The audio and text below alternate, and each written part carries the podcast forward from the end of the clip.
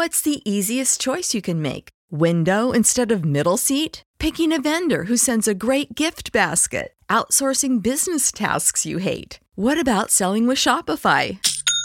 Whether you're selling a little or a lot, Shopify helps you do your thing, however you cha-ching. Shopify is the global commerce platform that helps you sell at every stage of your business. From the launch your online shop stage to the first real life store stage, all the way to the did we just hit a million orders stage? Shopify's there to help you grow. Whether you're selling scented soap or offering outdoor outfits, Shopify helps you sell. Wherever and whatever you're selling, Shopify's got you covered. Sign up for a $1 per month trial period at shopify.com slash try. Go to shopify.com slash try now to grow your business, no matter what stage you're in. Shopify.com slash try. When you need mealtime inspiration, it's worth shopping Kroger, where you'll find over 30,000 mouthwatering choices that excite your inner foodie. And no matter what tasty choice you make, you'll enjoy our everyday low prices, plus extra ways to save, like digital coupons worth over $600 each week. You can also save up to $1 off per gallon at the pump with fuel points. More savings and more inspiring flavors make shopping Kroger worth it every time. Kroger, fresh for everyone. Fuel restrictions apply.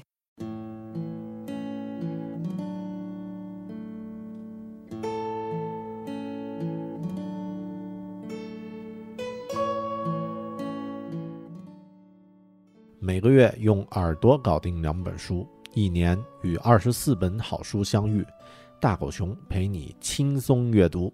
月亮的月，读书的读，Read with Bear，狗熊阅读。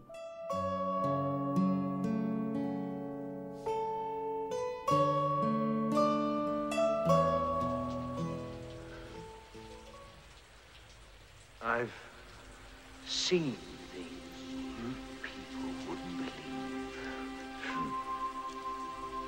Attack ships on fire off the shore of Orion.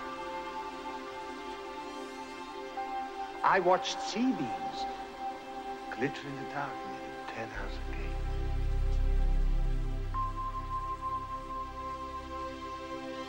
All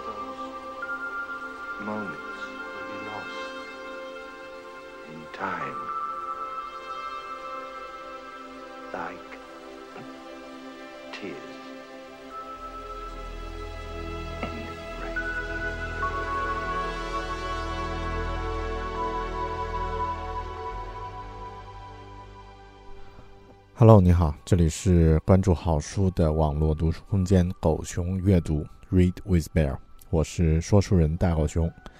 在科幻电影史上，曾经有一部电影在推出之后呢，看似没有太多的反响，但却在后来越来越受人的欢迎与关注，最终呢，成为很多人心目中有史以来最佳的科幻电影之一。而它的原著小说与作者呢，也有着类似的境遇。这部创作于1968年的科幻小说，向我们提出了很多重要但却几乎没有人能回答的问题：这个世界是真实的吗？我们如何来判断世界的真实？如果我们也无法确定判断的标准是否真实的话，究竟什么是人类和人性呢？如果有生物特征上与人类没有区别的仿生人存在的话，他们可以算是真正的人吗？如果生命最终终将逝去的话，那么生存本身的意义究竟是什么呢？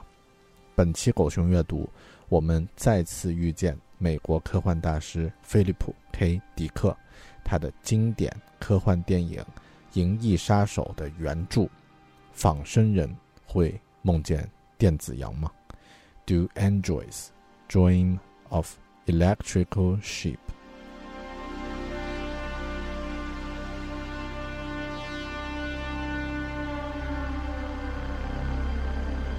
也许大多数听过这部作品的朋友呢，都有看过他改编的电影《银翼杀手》。这部电影被誉为二十世纪最伟大的科幻电影。对于它的解读还有背后的故事分析呢，也是科幻影迷津津乐道的话题。但如果你看过电影，又听了上面的小说的故事梗概的话，你会发现，电影涉及的主题可能只是小说里很少的一部分。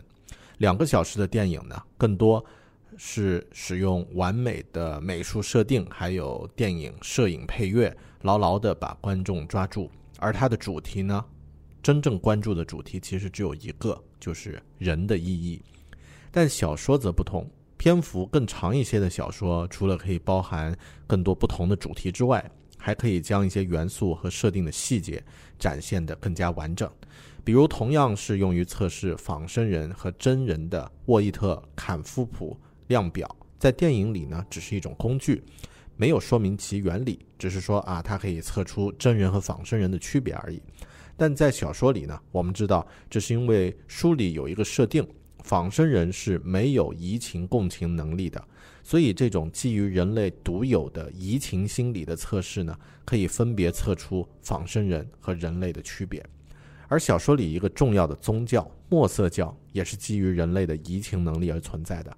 实际上，在电影的设定里，并没有仿生人不具备移情能力这一元素，所以不但没有书里的这个墨色教和共鸣箱的这个元素，甚至连仿生人本身他们互相之间呀，也显得。比人类更有情感，与人类的那种冷酷反而更加不一样。而这种区别呢，恰恰是呼应了电影的主题，就是人性到底是什么。在此呢，关于电影的故事啊，我们稍后再来说。先来看一看小说里一些重要的设定，以及我对于这些设定的解读。首先的一点是，迪克对于商业世界、人的关系，还有社会，他的一些理解，会有意无意地投射在自己的作品里。就像我们在前面介绍过的一样，迪克一直生活都非常窘迫。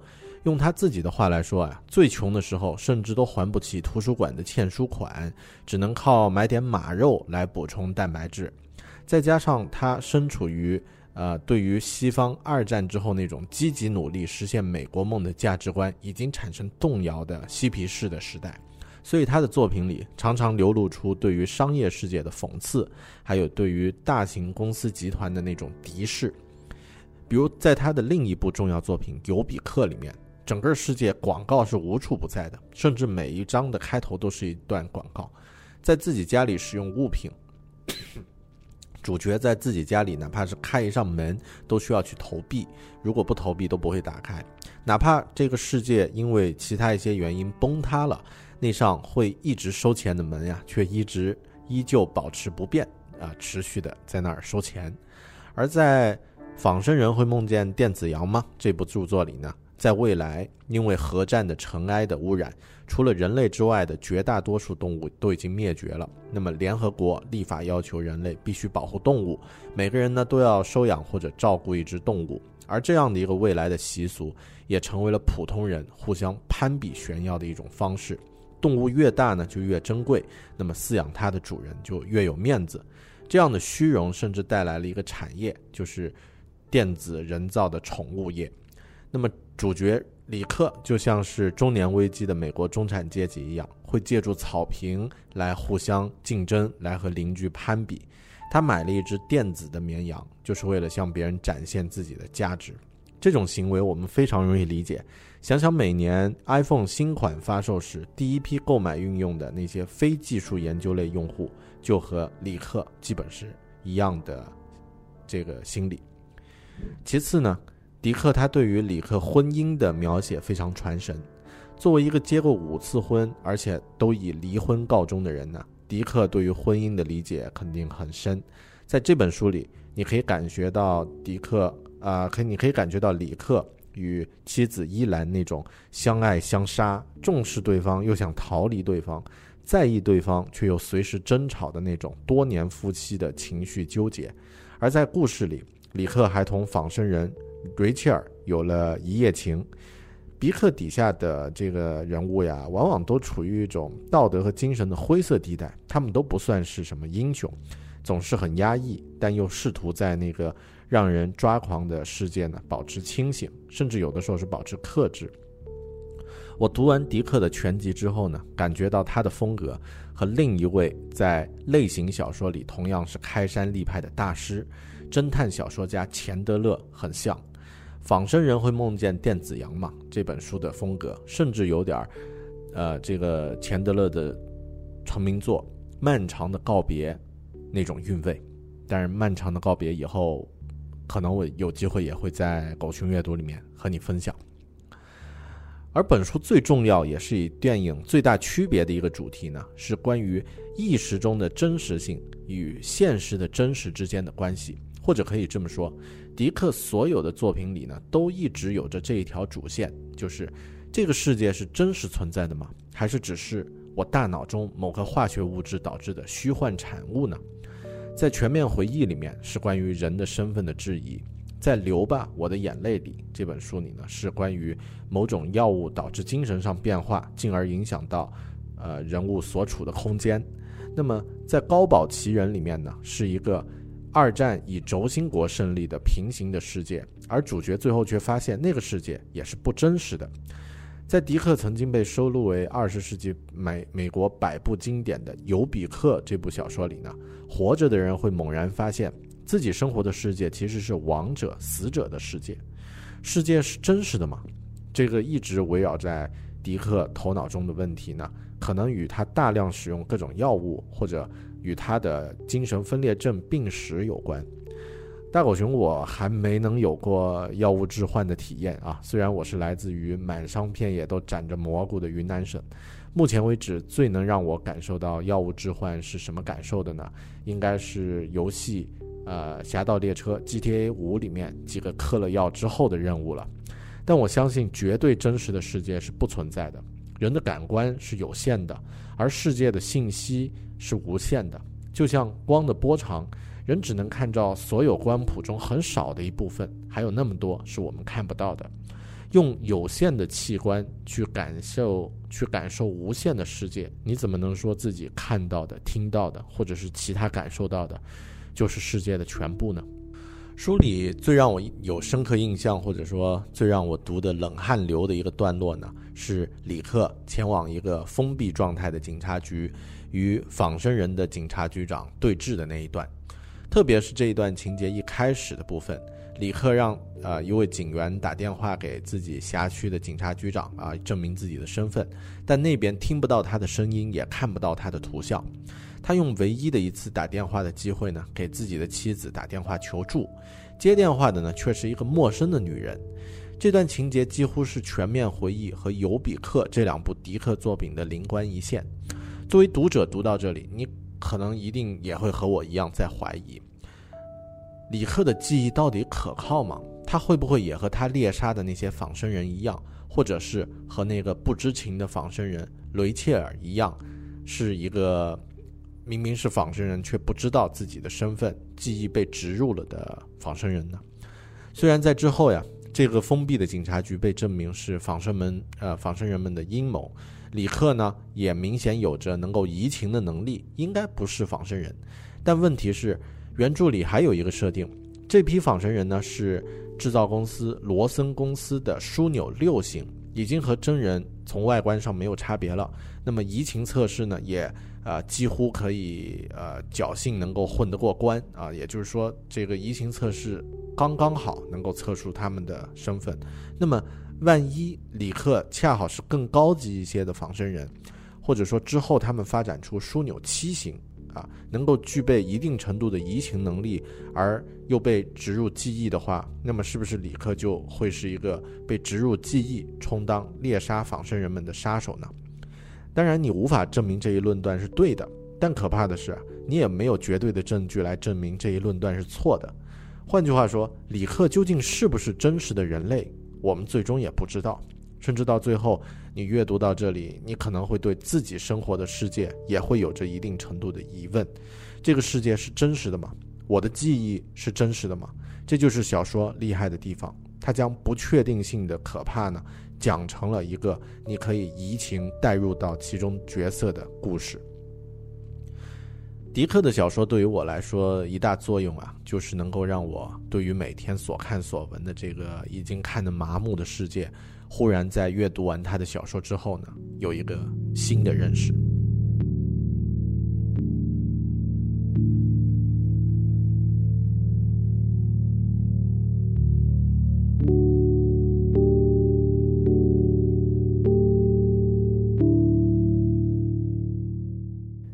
刚刚收听的是狗熊阅读分享的书《仿生人会梦见电子羊吗》的部分精彩内容。这本书的完整音分享，呃，完整分享音频呢，仅针对狗熊阅读的会员提供。除了高音质的完整音频之外，会员还将获得这本书的视频快评、原创读书笔记和精美思维导图。加入狗熊阅读会员，一年可以获得二十四本好书的知识精华与营养，用耳朵轻松读好书。狗熊阅读不是机械的重读书的内容，而是加入了大狗熊个人的看法与见解，有温度的陪您一起读好书。请登录狗熊阅读的网站三 w 点 readwithbear 点 com 查看详情并加入，或者添加大狗熊的微信公众号“狗熊有话说”，即可找到相应的信息。我和其他喜欢阅读的小伙伴们在那里等你。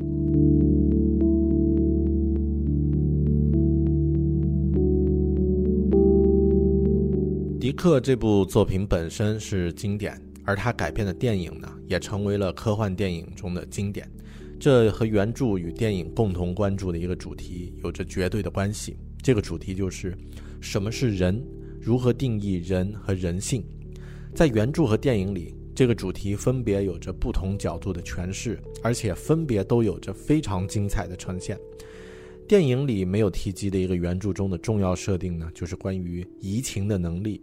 在小说原著里，仿生人没有移情能力，他们不能感受到人能体会其他人那种欢乐、痛苦、悲伤的情绪时那种细腻的敏感的心理，他们也无法感受到人类照顾其他动物。比如说像自己宠物时的投入感和付出感，这成为人与仿生人的最重要区别，甚至也是唯一的区别。原著里的一个宗教墨色主义呢，也是以移情能力作为最基本的一个宗教特征。教徒通过一个共鸣箱，就可以将自己带入到墨色这位老人的状态，切身去感受他的痛苦、忍耐和坚持。那么，如果生物技术发展到未来，人与人造的仿生人从生理外表上已经无法区分的时候，那么这个时候区分的标准应又应该是什么呢？迪克他给出的答案是移情，也就是同理心。他认为这是人类独有的能力，甚至他借角色自己的口呢曾经说啊，在自然界里可能只有食草动物有可能有这种能力，因为食肉动物如果有移情心的话，它可能就无法猎杀其他动物而灭绝了。这也是，呃，小说里面的赏金猎人们不确定身份的一种隐喻。李克觉得另一位赏金猎人菲尔是仿生人，而他甚至对自己也有些怀疑。但这就像是一旦老虎一旦开始质疑自己猎杀其他动物的行为是否正义的时候呢，他就无法像以前那样去捕猎了。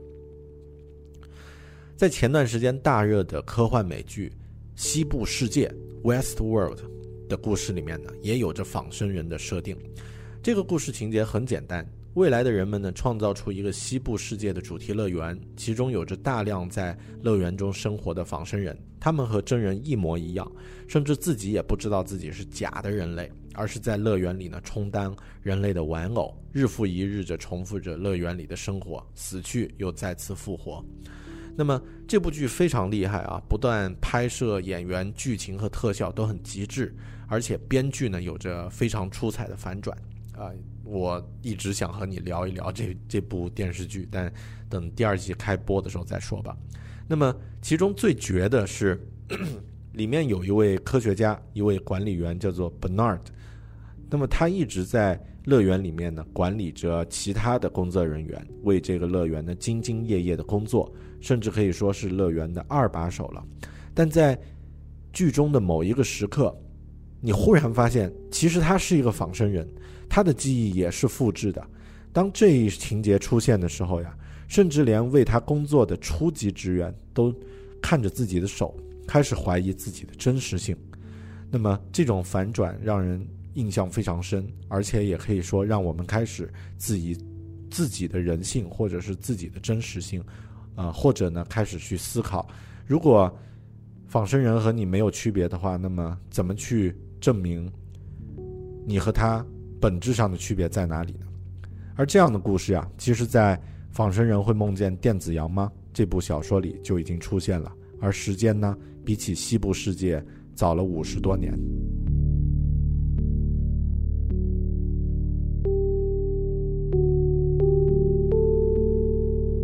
接下来我们来聊一聊大家都非常喜爱的电影银翼杀手。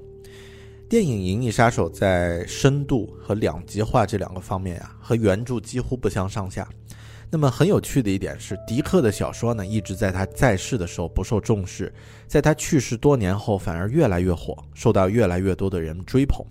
而《银翼杀手》的电影呢，也是这样，上映的时候呢，票房很差，但却越来越受人关注。许多影评人呢，将其视为有史以来最佳的科幻电影之一。一九九三年，《银翼杀手》呢，因为它在文化上、历史上或美学上的重要意义呢。获得了美国国会图书馆列入国家电影登记表，而导演雷德利·斯考特呢，也认为这部电影可能是他最完整、最个人电影。和不少赛博朋克风格的电影一样呢，《银翼杀手》深受黑色电影的影响，加入了钱德勒式的旁白和蛇蝎美人类型的角色，并且呢，运用了黑暗深沉的手法进行拍摄。和大部分黑黑色电影一样，《银翼杀手》也探索了英雄值得怀疑的道德观和平庸的人性。《银翼杀手》描绘了一个和现今不一样的未来，电影探讨未来科技对环境和人类的影响，但又运用文学元素、宗教象征、古典戏剧主题，还有黑色电影的手法来联系过去。电影中的未来呢，一些地方先进亮丽。但另一些地方呢，却陈旧落后。过去、现在和未来的张力就出现在这样的未来之中。电影当中出现了不少夸张的想象：只手遮天的企业、无处不在的警察、锐利的灯光和置于个人之上的力量。这种力量呢，以人造人，也就是仿生人的遗传编程最为突出。掌控环环境的人们呢，将自己所创造的动物变成商品。如此压抑的背景下呢，很多地球居民和当年的欧洲移民美洲一样，移民外星殖民地。电影中的洛杉矶呢，无论是在文化上，亦或在商业上，都由日本主导，应对了电影拍摄时流行的预言，就是美国最终会在经济上被日本超越。电影呢，将焦点放在，呃，这个图像修改和美术上，那么以探讨现实和人类感知现实的能力。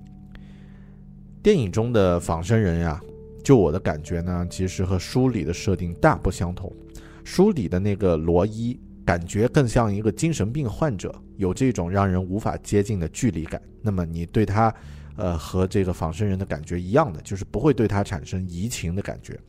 而电影里，电影里的罗伊呢，就是完全相反，他是高大、聪明、果断，具备领导力。几乎就像是密开朗基罗创造的那个大卫雕像一样的完美。他和其他的仿生人伙伴呢，互相关心，情感丰富，反而比更冷酷无情的人类呢更加像人一些。而在电影里呢，他又是一个悲剧的角色，像是普罗米修斯一样，最终无法逃路逃脱短暂生命的这个设定。对于生活的热爱呢，对于生命的热爱呢，让他最后甚至救了自己的敌人里克。并且说出了那段电影史上最著名的独白《雨中的眼泪》，这是我个人最喜欢的一幕电影的片段。这段独白呢，也可以说是我最喜欢的一段电影台词。在罗伊他双手被刺穿，然后握着白鸽念完这段白词、这段台词之后呢，他低下头，在雨中死去了。我觉得整部电影啊，几乎就是为了这一幕而存在的。我给大家念一下这段台词，稍后我会放一下这段台词的原声。I've seen things you people wouldn't believe. Contemporaries attack ships on fire off shoulder of Orion. I watched sea beams glitter in the dark near the Tannhauser Gate. All those moments will be lost in time. Like tears in rain, time to die。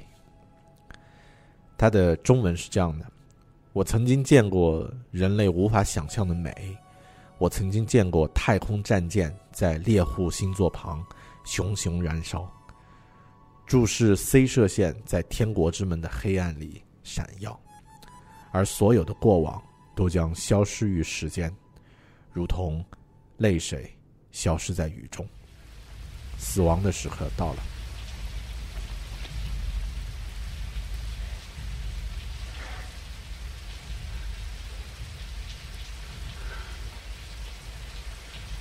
ive seen things you people wouldn't believe Attack ships on fire off the shoulder of Orion. I watched sea beams glitter in the dark near the Ten Tannhauser Gate.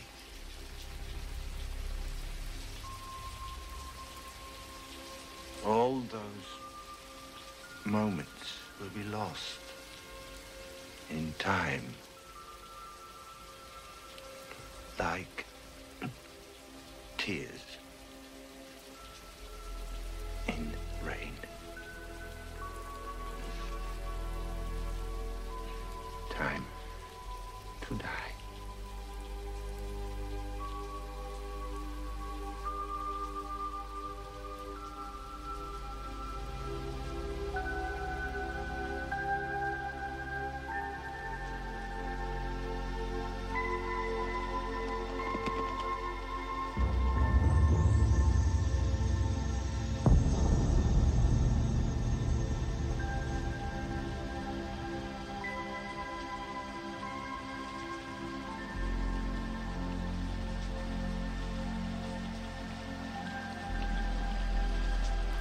这段视频的片段呀，呃，在 YouTube 上呢被转了几百万甚至上千万次。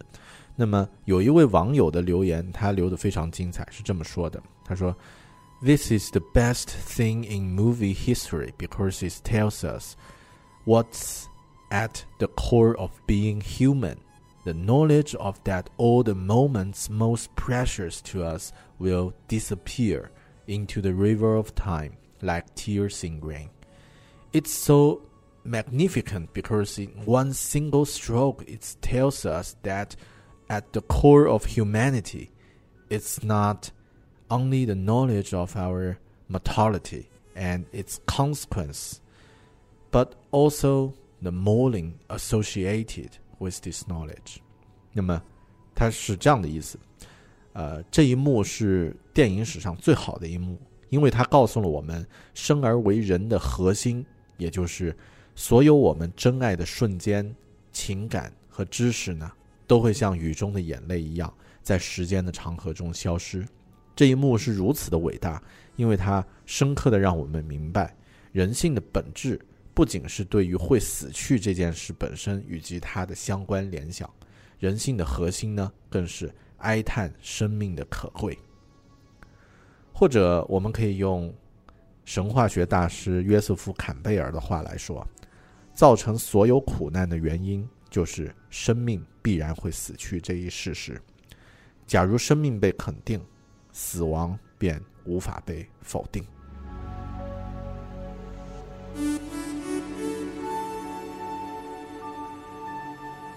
说到这里，这一期关于仿生人会梦见电子羊吗？的狗熊阅读专题节目也即将结束了。不论你是电影《银翼杀手》的影迷，还是原著小说的读者，我想在听完这一期节目之后呢，你可能会对于这个故事会有一些新的看法和见解。也许会因为这期节目为你打开一扇以往未曾开启的窗子。关于世界的真实性，我们没有答案，以后也不会有标准的答案。关于人与人性的定义呢，我们同样也没有答案，也同样以后也不会有标准的答案。而且可以想见的是，在克隆技术、基因工程和 VR 虚拟现实技术越来越发达的这个时代，传统意义上的人和人性的定义呢，还会遭遇更多更猛烈的挑战。里克和罗伊碰到的问题，也许以后我们也都会碰到。那么，有没有什么是可以确定的呢？有的。我们唯一可以确定的就是生命必然会死去，所有的一切，所有我们创造和实现的梦想，最终都会将消失，就像是雨中的眼泪一样。但也请不要悲伤，因为正是因为对于自己将要死去这一事实的恐惧呢，我们智人的祖先会在法国山洞里留下壁画，埃及的法老们留下了震撼的金字塔。甚至无数的诗人、画家们也因此有了创作的动力。面对死亡，真正的生命，在二十亿年的生存压力下进化出来的生命呢，永远不会就这样认命。而正是这样的不认命，才让人在短短的几千年历史里有了众多如此究精彩的痕迹。如果要用一句话来总结的话，也许神话学大师约瑟夫·坎贝尔的这句话最为合适：你不能因为它的终点是坟墓，就说生命是无用的。感谢您的收听，我们下本书里再见。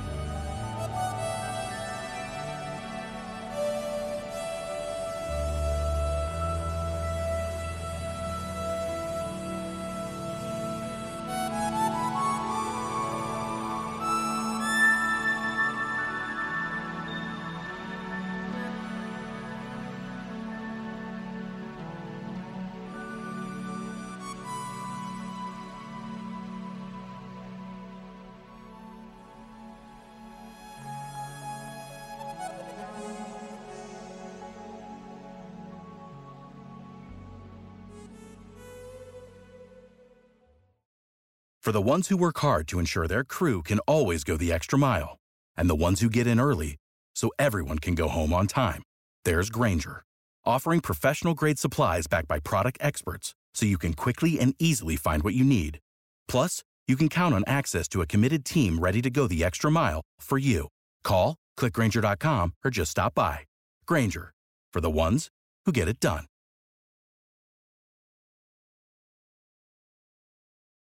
When you visit Arizona, time is measured in moments, not minutes. Like the moment you see the Grand Canyon for the first time. Visit a new state of mind. Learn more at hereyouareaz.com.